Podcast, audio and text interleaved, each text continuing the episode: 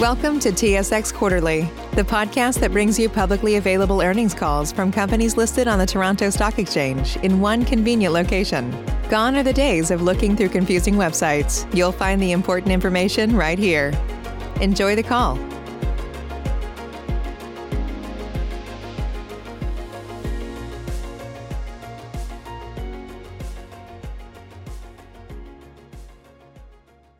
Ladies and gentlemen, thank you for standing by and welcome to the Dundee Precious Metals third quarter 2020 earnings results conference call. At this time, all participants are on a listen-only mode. After the speaker presentation, there will be a question-and-answer session. To ask a question during the session, you would need to press star one on your telephone. Please be advised that today's conference is being recorded. If you require any further assistance, please press star zero. I would now like to hand the conference over to your first speaker today, to Jennifer Cameron, Director, Investor Relations. Thank you. Please go ahead. Thank you, and good morning. I'm Jennifer Cameron, Director, Investor Relations, and I'd like to welcome you to Dundee Precious Metals' third quarter conference call. With me today are David Ray, President and CEO, and Hume Kyle, Chief Financial Officer.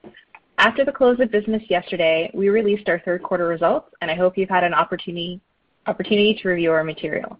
All forward-looking information provided during this call is subject to the forward-looking qualification, which is detailed in our news release and incorporated in full for the purposes of today's call.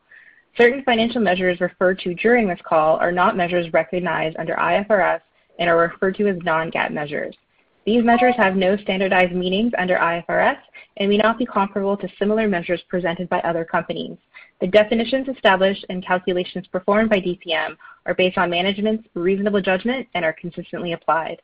These measures are intended to provide additional information and should not be considered in isolation or as a substitute for measures prepared in accordance with IFRS. Please refer to the non-GAAP financial measures section of our most recent MD&A for reconciliations of these non-GAAP measures. Please note that unless otherwise stated, operational and financial information communicated during this call have generally been rounded, and any references to 2019 pertain to the comparable periods in 2020. I'll now turn the call over to David Ray. Thanks, Jennifer. Good morning, and thank you all for joining us. As you would have seen from our earnings release last night, I'm pleased to report that DPM delivered another exceptional quarter with strong gold production and cost performance driving record financial results. Highlights of our third quarter results include strong operating performance at our Chelopech and Ada Tepe mines, which resulted in production of 80,000 ounces of gold and 9.2 million pounds of copper. We had solid smelter performance despite 15 days of scheduled maintenance and an excellent cost performance, resulting in an all-in sustaining cost for the quarter of $640 per gold ounce. A strong operational performance combined with higher gold prices generated record net earnings, adjusted EBITDA, and $59 million of free cash flow for the quarter. It's important to highlight, as Hume will also note, that our record free cash flow was after delivery on our prepaid gold facility of approximately 7,000 ounces in the quarter. With the strength of our results year-to-date, I'm pleased to say that we are tracking towards the upper end of our annual guidance for gold production and have reduced our all-in sustaining cost guidance. It goes without saying that this has been a challenging year around the world as a result of the COVID-19 epidemic. To date, we've not experienced any material disruptions to our operations, and we continue to manage the situation by prioritizing the health and safety of our workforce and host communities. Our strong year-to-date performance amidst challenging circumstances is a credit to the outstanding efforts undertaken at each of our sites to effectively manage these challenges. Turning to the highlights from our operations for the third quarter, I'll start with Ada Tepe. Since ramping up to full production last year, our operating team at Ada Tepe has continued to deliver impressive results beyond what was shown in the feasibility study and ahead of our expectations, and that's a rare accomplishment in our industry. In Q3, Ada Tepe produced approximately 30,000 gold ounces, which exceeded planned levels as a result primarily of strong gold grades, but also a higher volume of ore treated. With cash costs of $34 per ton of ore processed during the quarter, cost performance is also better than anticipated for reasons which Hume will discuss shortly. Ada Tepe continues to be on track to meet its 2020 guidance, with gold production tracking towards the higher end of the range. In October, we released an updated mineral reserve and resource for Ada Tepe, which incorporated over 91,000 meters of close-spaced grade control drilling and detailed reconciliation studies that we've conducted since the startup of the operations. The results was a proven and probable mineral estimate of approximately 660,000 ounces of gold at an increased grade of 4.8 grams per ton, as well as an optimized life of mine plan for Ada Tepe. The optimized mine plan reflects a higher grade and recovered gold ounce profile relative to the original mine plan. It supports our 3-year outlook for the operation and maintains production to 2026 and highlights Ada Tepe's potential to drive strong operating results within our portfolio. We look forward to publishing an updated technical report for Ada Tepe later this month. We're continuing with our exploration efforts around Ada Tepe with approximately 8,000 meters planned at CERNAC and 2 other satellite deposits in the fourth quarter, in addition to the 8,000 meters already completed for this year. Additional exploration activities this year have focused on target delineation and resource definition drilling of epithermal veins on the Chirite license, which is located approximately 25 kilometers northeast of Ada Tepe, where we've completed 6,000 meters this year. As we look ahead to next year, we plan to drill approximately 32,000 meters at Ada Tepe with a focus on delineation of additional resources within the mine license and on advancing other prospective targets on regional licenses. Turning to Chelopech. Chelopech continued its track record of consistent performance, producing approximately 50,000 ounces of gold and 9.2 million pounds of copper. Gold production was higher than expected due to higher recoveries in pyrite concentrate, and copper production was as expected. Cash cost continues to be very steady and in line with our expectations, with cash costs of $38 per ton of ore processed for the quarter. Overall, given its strong performance year-to-date, Chelopech is expected to be at the upper end of its guidance range on gold production for 2020 and is on track to meet guidance for all of the metrics. In terms of exploration, we continue to focus on extending the mine life through our in-mine and brownfields exploration programs and have 8,000 meters of drilling planned for the fourth quarter. In the third quarter, we commenced an intensive diamond drilling program at the West Shaft Prospect. This is a new target located approximately 1 kilometer southwest of the Chelopech mine that was identified in June as part of a near-mine drilling program. Additionally, deep directional drilling is continuing at the Wedge Prospect just north of our resource, with a focus on testing more conceptual targets in proximity to the Chelopech mine. Turning to Tsumeb, Tsumeb delivered strong performance during the quarter, processing approximately 56,000 tons of concentrate at a cash cost of $407 per ton. There were 15 days of scheduled maintenance during the quarter, which was primarily related to the replacement of certain equipment in the off-gas system. This was effectively 2 one-week shutdowns, which we brought together in the third quarter. And we've done that for various reasons, one of which the sensible handling of COVID constraints in terms of resources that we can bring to the site. There's no additional significant maintenance planned prior to the Osmalt furnace reline, which is currently scheduled to occur in the first quarter of 2021. In 2020, Tsumeb is recognizing its 10th anniversary as a DPM operation, and since we acquired the smelter in 2010, we've made substantial investments to significantly improve the health, safety, and environmental performance and standards, and we are proudly seeing the benefit of that investment in terms of enhanced operational and environmental performance, as well as improved social and political license. Today, I'm happy to say that we're starting to realize some of the long-term targets for safety and operational performance that we had in mind for the smelter when we first acquired it. And in fact, we expect 2020 to be a record year for Tsumeb, both operationally and financially, with the smelter on track to meet its guidance. In terms of future growth, our TMOP project in Serbia continues to advance. Earlier this year, we initiated a pre-feasibility study following encouraging results from optimization work completed last year to incorporate the sulfide portion of the mineral resource. As the PFS has progressed, we've determined that the sulfide portion will benefit from additional variability test work, and as a result, the PFS will continue to focus on the oxide portion of the project, with the sulfide portion to be included as part of the potential feasibility study. The PFS is progressing well and is on track for completion in Q4, and we anticipate sharing the results in the first quarter of 2021. We also continue to pursue our growth strategy by evaluating additional opportunities that have potential to generate strong returns and enhance value to the company. Closing, overall, DPM has never been in a better position to deliver value for our shareholders and other stakeholders. With a strong third quarter set of results, we've demonstrated our ability to deliver significant free cash flow and our commitment to deploying this capital in a disciplined manner. Earlier this year, we were pleased to announce an inaugural dividend of 2 cents per share, a quarterly level we believe to be sustainable based on our free cash flow outlook, and yesterday announced the fourth quarter dividend payable on January the 15th, 2021 to shareholders of record as of December the 31st, 2020.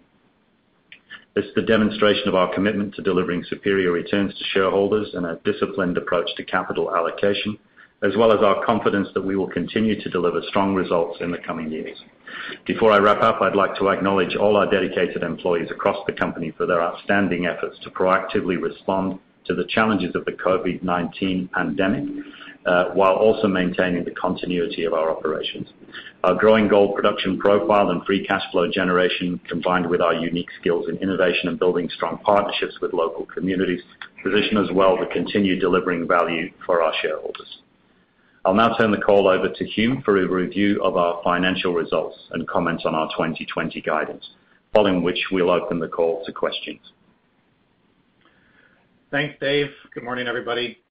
As Dave noted, continued strong operational performance from all of our operations and higher metal prices translated into strong financial results, including record net earnings and free cash flow. For the quarter, adjusted net earnings were $51 million or 28 cents per share, representing an increase of 26 cents compared to 2019, and adjusted EBITDA was $85 million, up $52 million compared to 2019. Adjusted net earnings for the first 9 months of 2020 were $143 million or 79 cents per share, representing a 69 cent increase compared to the prior year, and adjusted EBITDA was $241 million, up $158 million compared to 2019. Reported net earnings in all periods were slightly higher, reflecting mark-to-market gains related to Sabina special warrants that we hold. Relative to 2019, these results benefited from significantly higher volumes of gold sold, reflecting an impressive startup at Ada Tepe that generated higher production and grades than we'd originally envisioned, and continued strong performance from our flagship Chelopech mine, as well as an increase in market gold prices of approximately 25% relative to 2019 levels, and a weaker South African rand, which depreciated roughly 15% against the US dollar. From a cash flow perspective, cash flow from operating activities in Q3 and year-to-date were $42 million and $127 million respectively, compared with $23 million and $47 million in 2019, and reflected the same factors that drove increased earnings, partially offset by an increase in working capital. This increase reflected longer settlement terms for our Ada Tepe sales, normal course timing issues with respect to a late shipment in the quarter, which resulted in approximately $25 million of cash proceeds being received just after the quarter, as well as increased deliveries and higher gold prices. Funds from operation, which is before changes in working capital, were $70 million and $194 million in Q3 and year-to-date respectively, compared to $32 million and $77 million in 2019. This solid performance translated into record free cash flow of $59 million and $167 million in Q3 and year-to-date, compared to $21 million and $55 million in 2019. This includes the delivery of 7,000 and 27,000 ounces of gold in Q3 and year-to-date respectively, in respect of our prepaid forward gold sales arrangement, resulting in approximately $10 million and $37 million of deferred revenue being recognized in earnings with no corresponding contribution to cash flow. In the fourth quarter, we will deliver the remaining 7,000 ounces due under this arrangement.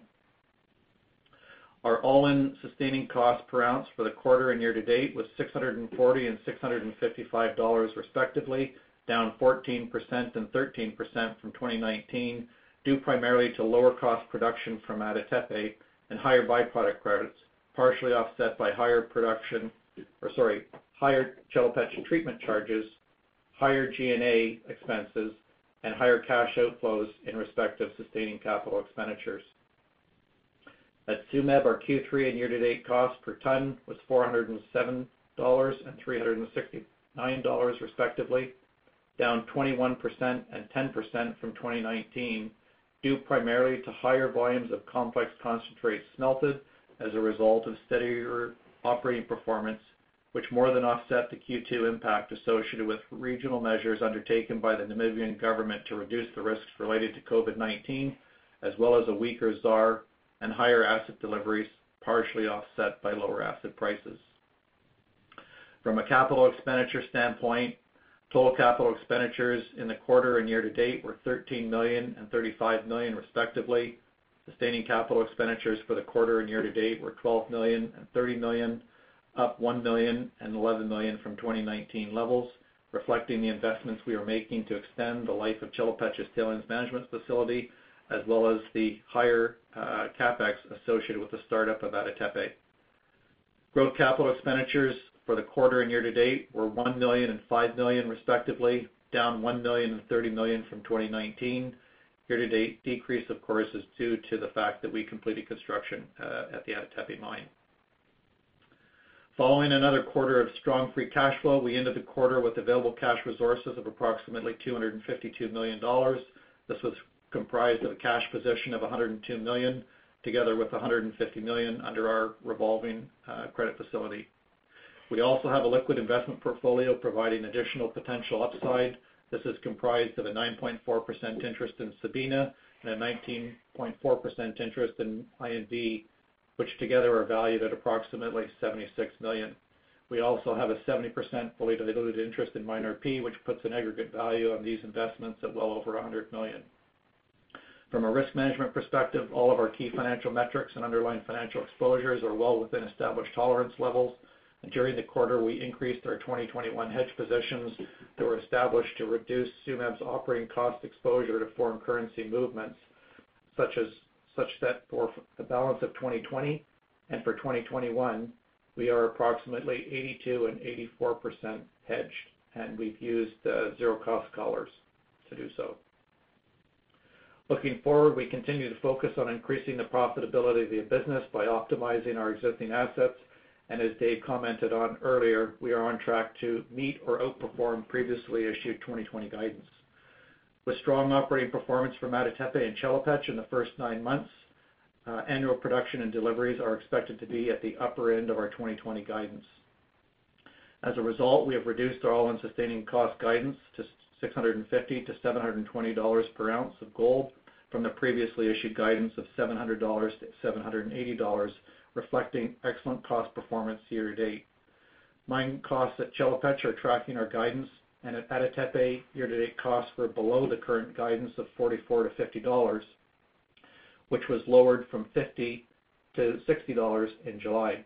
We expect Ada Tepe costs to come in at the lower end of guidance, with the potential to be slightly below this range as a result of strong operating performance and RC drilling costs, which are now being capitalized rather than expensed as originally envisioned.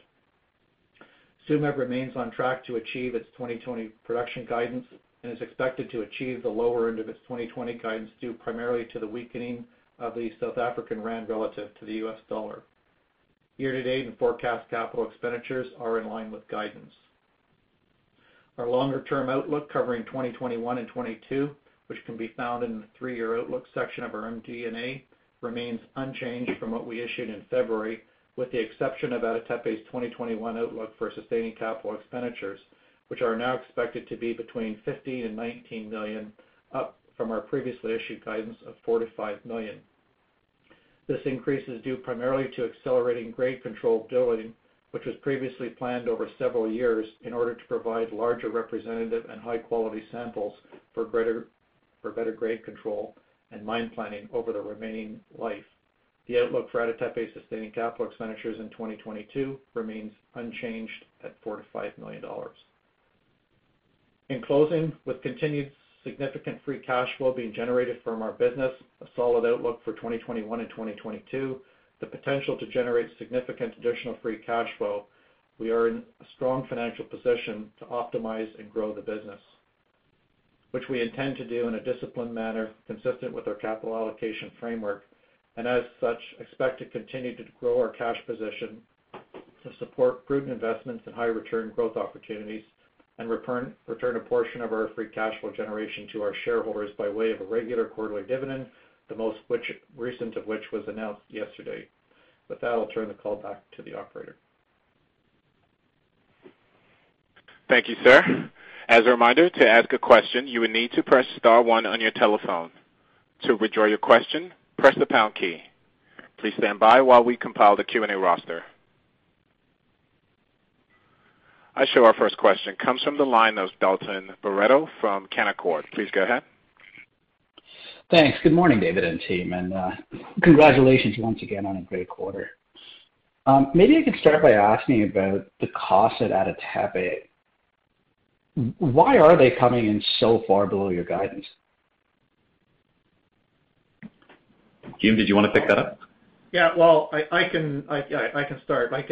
One factor that is impacting the Ada Tepe cost per ton in the quarter is the RC drilling. The RC drilling that was originally in our budget was considered to be an operating cost, and now as a result of the treatment, which is now capital, that probably in the quarter has an impact of something like $4 to $5 per ton. So it's affected the quarter more, but on a year basis, relative to the original guidance that we put out, it would have an impact of about $4 per ton.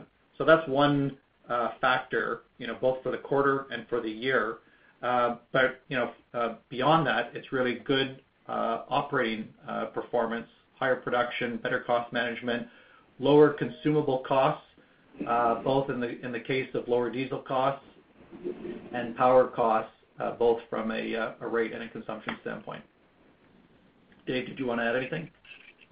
Yeah, just to explain a little bit more on what we're talking about, the grade control drilling would typically be done for the year ahead of current production. And with the asset being fairly small and constrained, there was a significant risk of interference, or alternatively the need when we're doing pushbacks to be reducing production.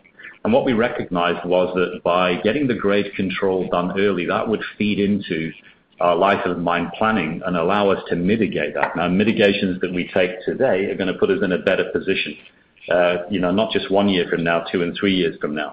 So therefore we felt it was sensible to accelerate the grade control drilling. So we've been talking about this for a year, but because instead of it just being the year ahead, in which case we would expense it, now we're talking multiple years ahead.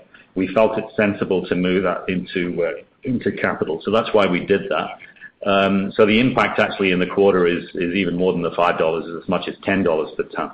But as Hume was saying, the direct material costs, the reagents, grinding material, better. It's actually all down to operating performance.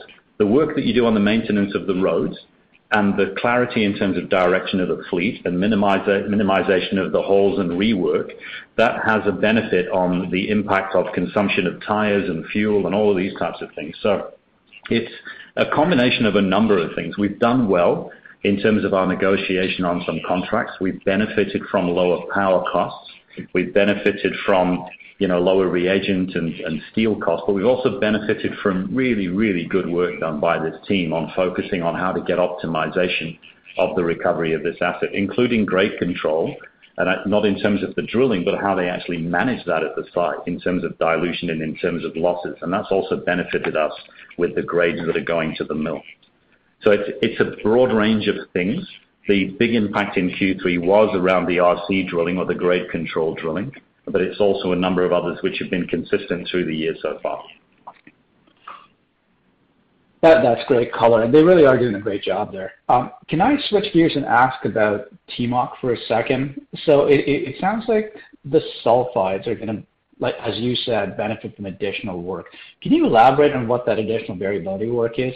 And will you make a decision to go from PFS to feasibility study just on the merits of the oxides? Michael, did you want to talk to them? Sure. Hi, Dalton. Yeah, so that's correct. The sulfide is going to be subject of additional variability test work after the pre-feas, and it's really just designed to optimize the flow sheet for the sulfides going forward. and determine, you know, what the best processing methodology is going to be. And as you know, there's just a number of different zones within the ore body that require that additional variability test work to be done. To answer your second question, yes, the intention is that we would, you know, assuming a positive outcome on the pre-feas, we would move ahead on the basis of the oxides alone and continue to study the sulfides as part of the fees. Okay, great. And maybe just one last one for me. This one's for you, David. So on capital and capital allocation, you know, the base dividend is much appreciated, but it barely puts a dent in my numbers going forward. How are you thinking of the next couple of years about, you know, growth versus incremental shareholder returns? What is the process? Is that going to be reviewed quarterly? What's the preferred mechanism for any incremental shareholder returns? Do you prefer buybacks? Do you prefer, you know, supplementals? Just any thoughts around that would be great.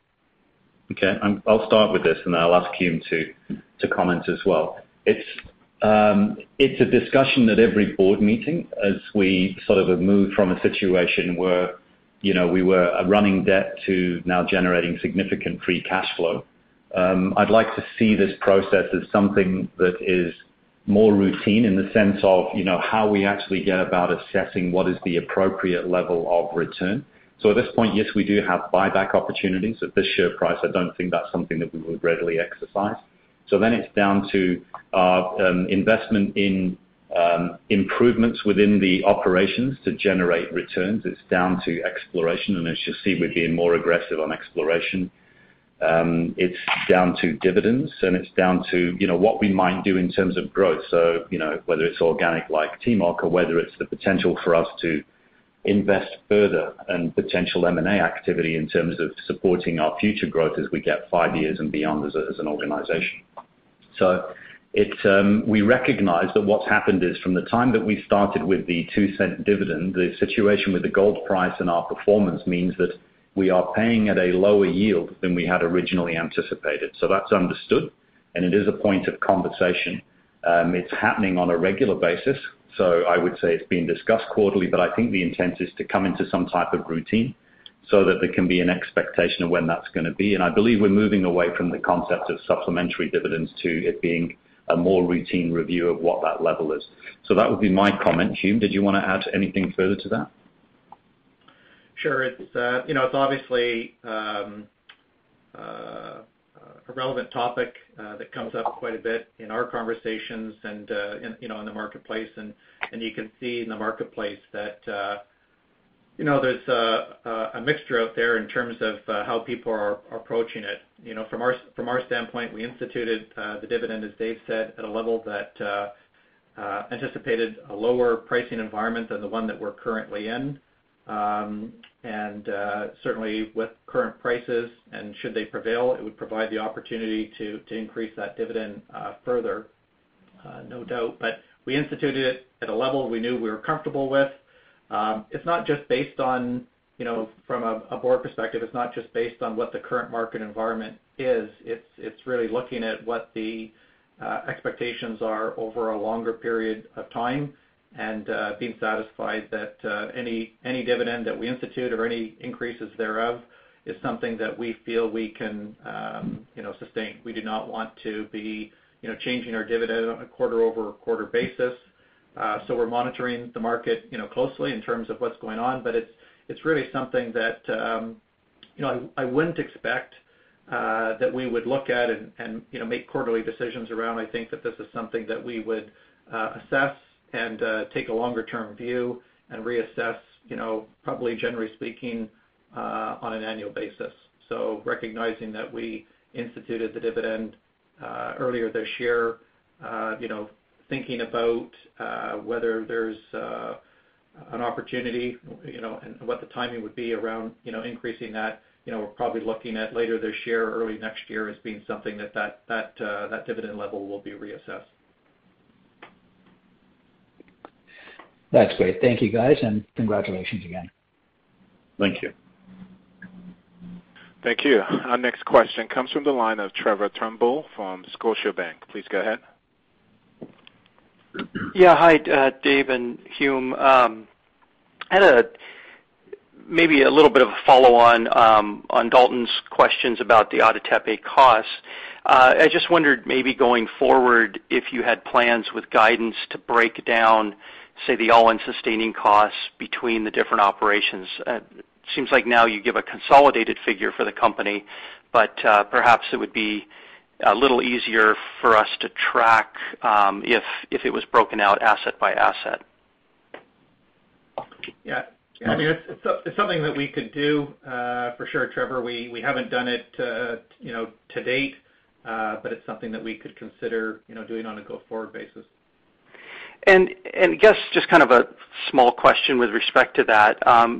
So your all-in sustaining cost guidance, you made a note that it does incorporate some allocation for, say, corporate G&A and I think it was like a reclamation type of, or maybe it was ESG expenses. Can you give us a sense of kind of what proportion does get allocated into that number?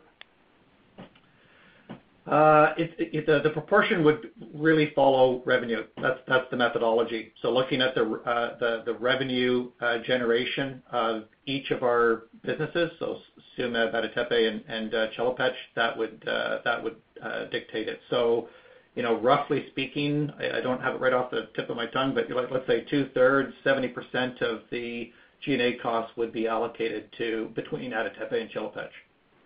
Okay, so I misunderstood. I was thinking only a portion of the G&A was being allocated down, but what you're saying is it's just being allocated on a pro rata basis based on revenue contribution. That's correct. Just looking at the scale of each business, we view revenue as being a representative tool or measure to use for that allocation, and that's what we've been following for years. Yeah, no, that makes sense. And then one very last small housekeeping item.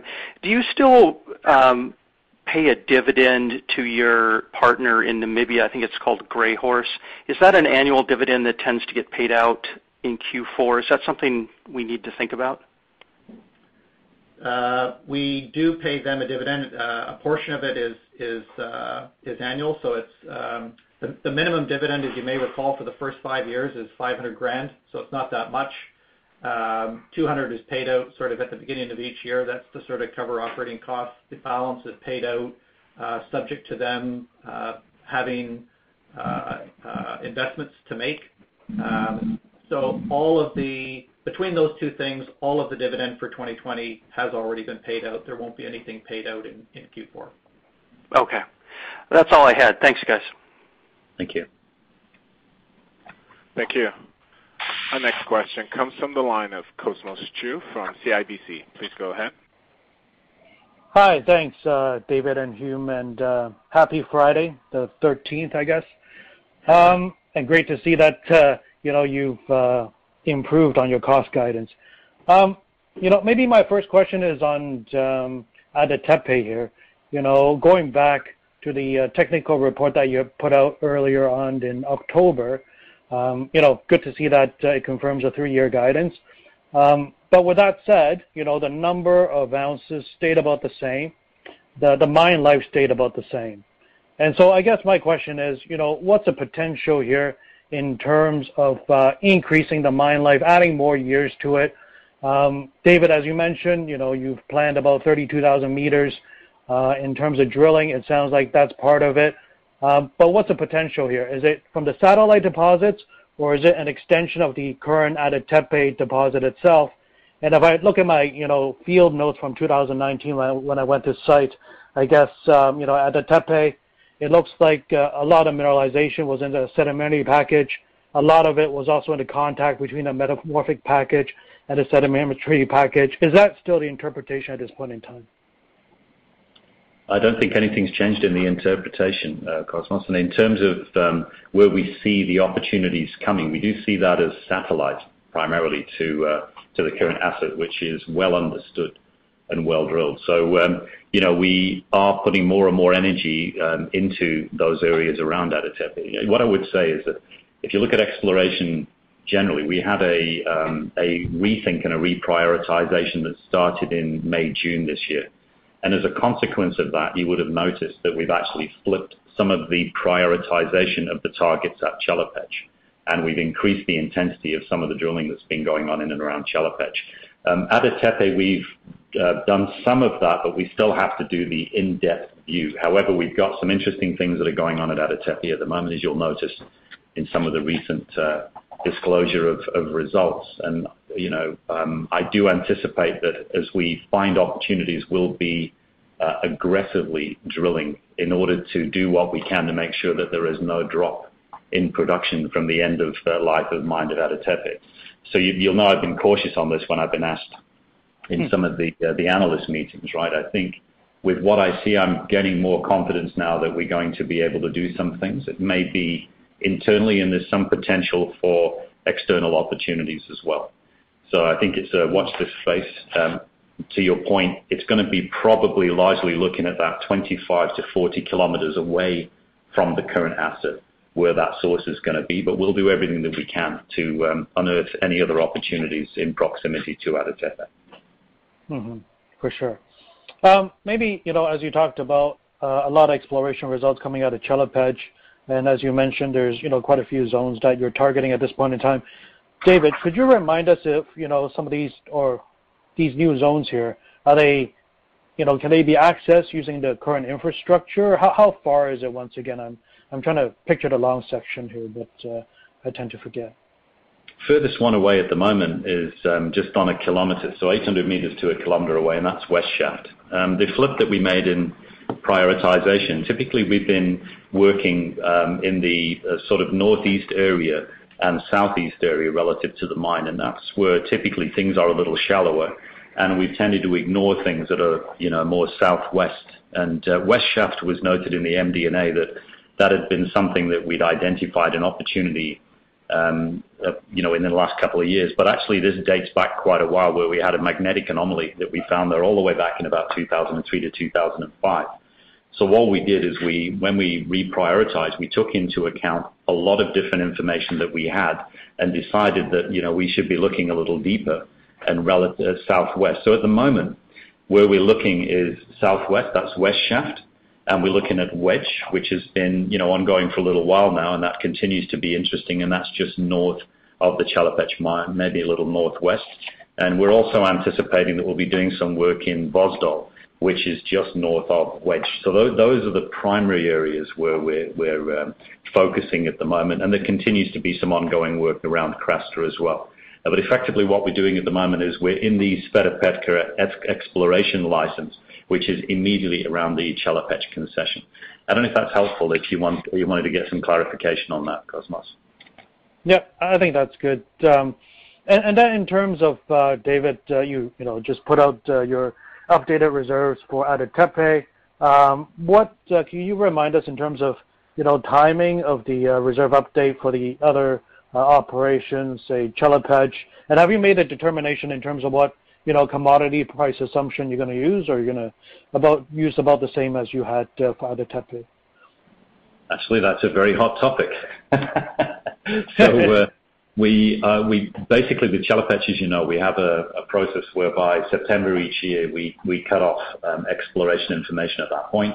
At this time of the year, what we do is we define those assumptions and finalize those assumptions for purposes of the resource to reserve conversion.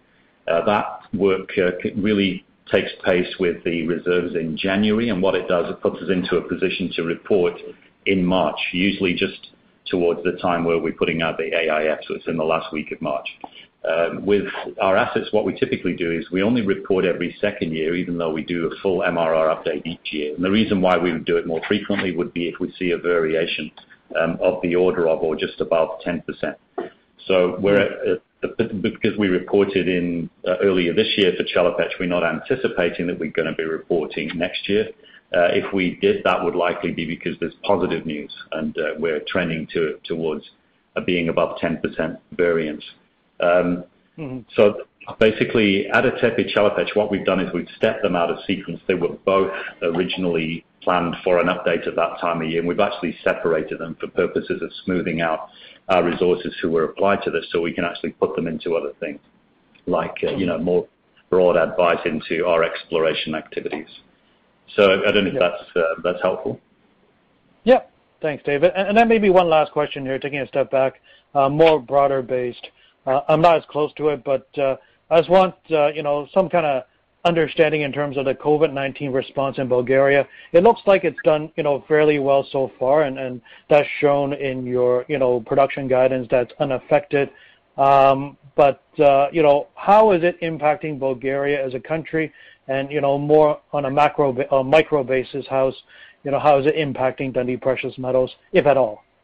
Yeah, so our two primary operating jurisdictions are in quite different cycles. So Namibia, if you go back 2 months ago, was facing a lot of pressure, primarily from the coastal area and the area around the capital, and we were seeing influence of COVID in and around Tsumeb. So no, that was not your primary question. You were thinking towards Bulgaria, but what's happened now in Namibia is that it is now the middle of summer, or it's getting into summer. It's hot, everybody's outside, and what they're seeing is a dramatic decrease in the incidence of COVID. So the pressure's coming off. Now, quite the opposite in Europe, as you've seen from France and Germany and England, who've been continuing to have significant struggles. Alike to that, in Bulgaria, there's been a big increase in incidents. So while we were at the low point, perhaps 100 per day, you're now talking about 3,000 to 4,000 determinations per day. So it's very significantly different. Now, the ultimate consequences of this in terms of those who are most affected, that hasn't risen to the same degree, but regardless, there's been a significant increase in pressure in terms of COVID cases around our assets. What we've done is we've maintained and actually strengthened our stance on COVID all the way through this. So where other people slacked that off and opened up a little bit, we didn't. So, and I think that's really stood us in good stead. So we have had a number of cases, largely were people are related to medical workers, or they've been in contact with people in communities. They've been identified as contact traced outside of the workplace. And what we do immediately when that happens is we have people sort of stay at home. They've got to have at least 2 negative tests and a period of time before we allow them to come back to work. So there has been increasing pressure. It is a concern at the moment broadly through Europe. Bulgaria is as affected as anywhere else. But in terms of our operation, Elia and team have just been doing an absolutely fantastic job of controlling this by being proactive, making sure that we support our people so they're making the right decisions, because there's a lot of pressure in the communities to relax standards. Go out, don't wear masks, forget about the hand washing, what's that all about? So, maintaining that level of diligence among the workforce, I think, has been one of the real things that our team's done extremely well at. Thanks, David. Congrats again on a very strong Q3, and stay safe. Thank you. Thank you. Our next question comes from the line of Don DeMarco from National Bank Financial. Please go ahead. Oh, hi, David and team. Thanks for taking my question. First off, I wanted to just go back to exploration at Ada Tepe. The Chatal Kaya prospect, it's some pretty good drill results last night from your Phase 2 program. Shows some decent grade. I know it's still early.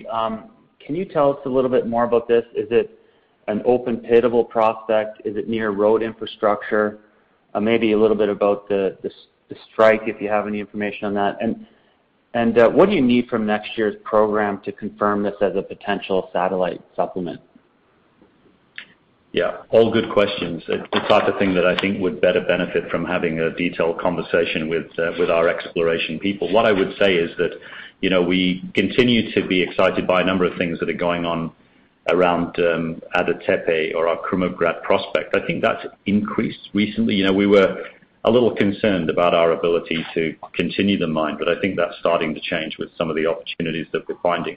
With Chatal Kaya itself, obviously that's encouraging, but we've seen these types of things before, like with 153. When we first looked at it, it looked exceptional. It became a great asset, but not the type of thing that it first looked like. So we're a little cautious until we get more holes into these things. In terms of road infrastructure, it does look like I've not actually been there, but I do believe there's close proximity to structure, and I believe it's about 25 kilometers away from our site. So we have been looking at these things to make sure that, you know, if we do find them, and I'm assuming it's an open pit, that's certainly the assumption so far, that we would be able to extract that economically, including the road transportation and the treatment at Ada Tepe. I think the encouraging thing here was the grades, as opposed to necessarily finding something. That was a little different, I would agree. So anyway, I think what we might need to do there, Dan, is if you have any particular questions, what we'll do is we'll make sure we take those up with our next meetings, and have a little bit more content on exploration and the detail around that area. Okay, thank you for that. And my second question is, do you have any guidance for the remaining sustaining CapEx at Tsumeb for Q4? I think year to date, maybe $3 million has been spent. I think the guidance is somewhere closer to 12 to 15 million, if I have my numbers right. Jim, did you have a comment for that? Yeah, I mean the balance of sustaining capex for Tsumeb will be higher than it was during the first 3 quarters, but it's not expected to be probably as high as you might expect based on the full year guidance. So okay. I anticipate we'll probably come in a little bit lower in the range for the guidance for Tsumeb, but still within the range.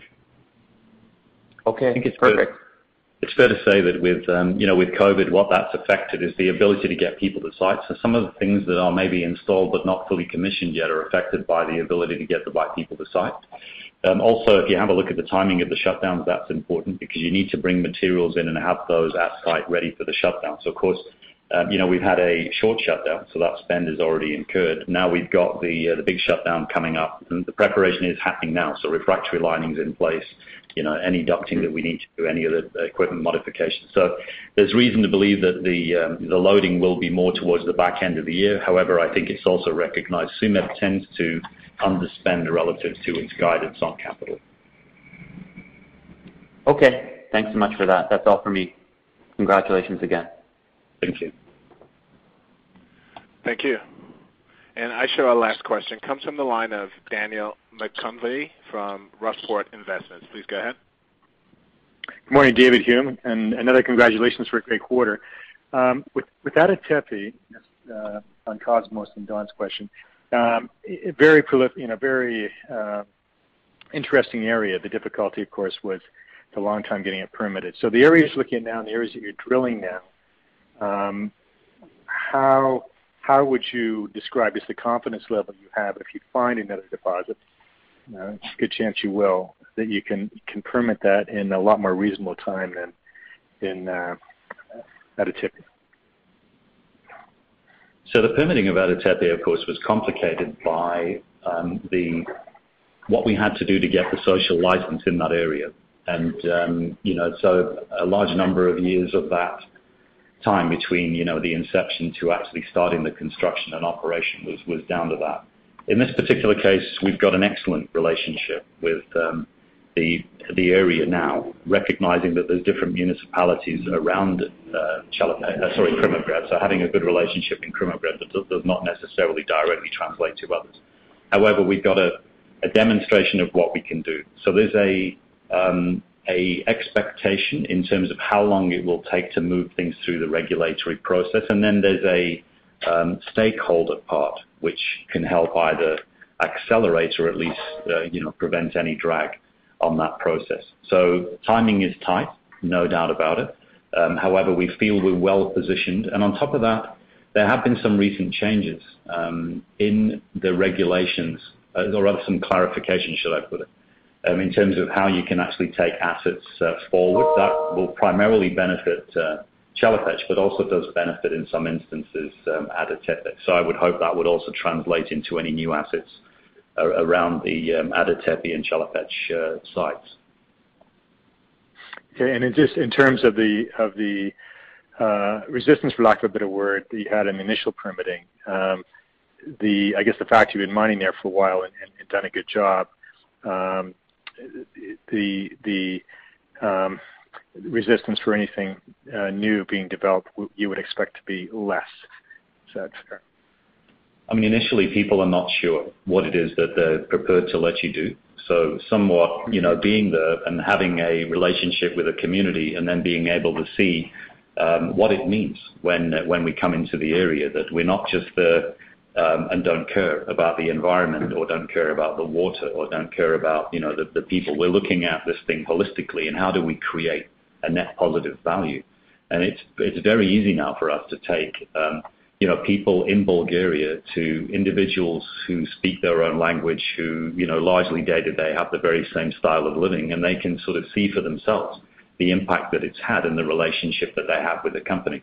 And they can do that without the company involved. And I think that's very powerful when you have, you know, leaders in individual communities and thought leaders able to talk, you know, without our influence.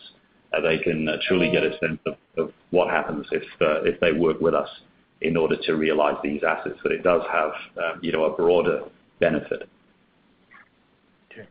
Good to hear. Thanks, David. And congratulations again. Thank you. Thank you. This concludes our Q&A session. At this time, I'd like to turn the call back over to Mr. David Ray, CEO, for closing remarks.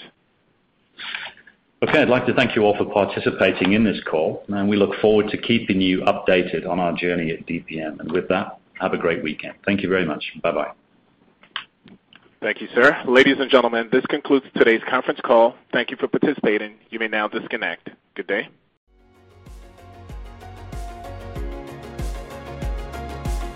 Thank you for listening to TSX Quarterly. If you enjoyed the cast, remember to leave a good rating. And remember, for any additional inquiries, please consult the company's investor relations section on their website. See you next time.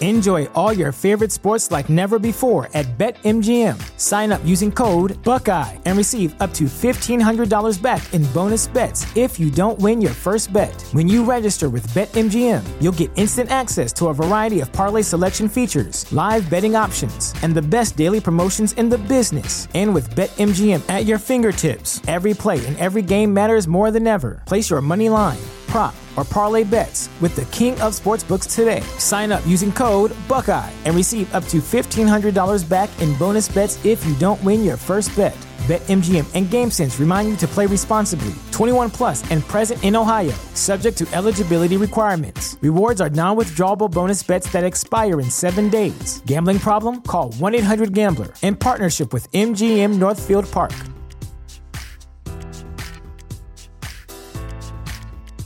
Support for this podcast and the following message come from Corient. Corient provides wealth management services centered around you. They focus on exceeding your expectations and simplifying your life. Corient has been helping high achievers just like you enjoy their lives more fully, preserve their wealth, and provide for the people, causes, and communities they care about. As one of the largest integrated fee-only registered investment advisors in the U.S., Corient has deeply experienced teams in 23 strategic locations. Corient has extensive knowledge spanning the full spectrum of planning, investing, lending, and money management disciplines. Leverage Corient's exclusive network of experts to craft custom solutions designed to help you reach your financial goals, no matter how complex they may be. Real wealth requires real solutions. For more information, connect with a wealth advisor today at corient.com. That's Corient.com. Corient.com.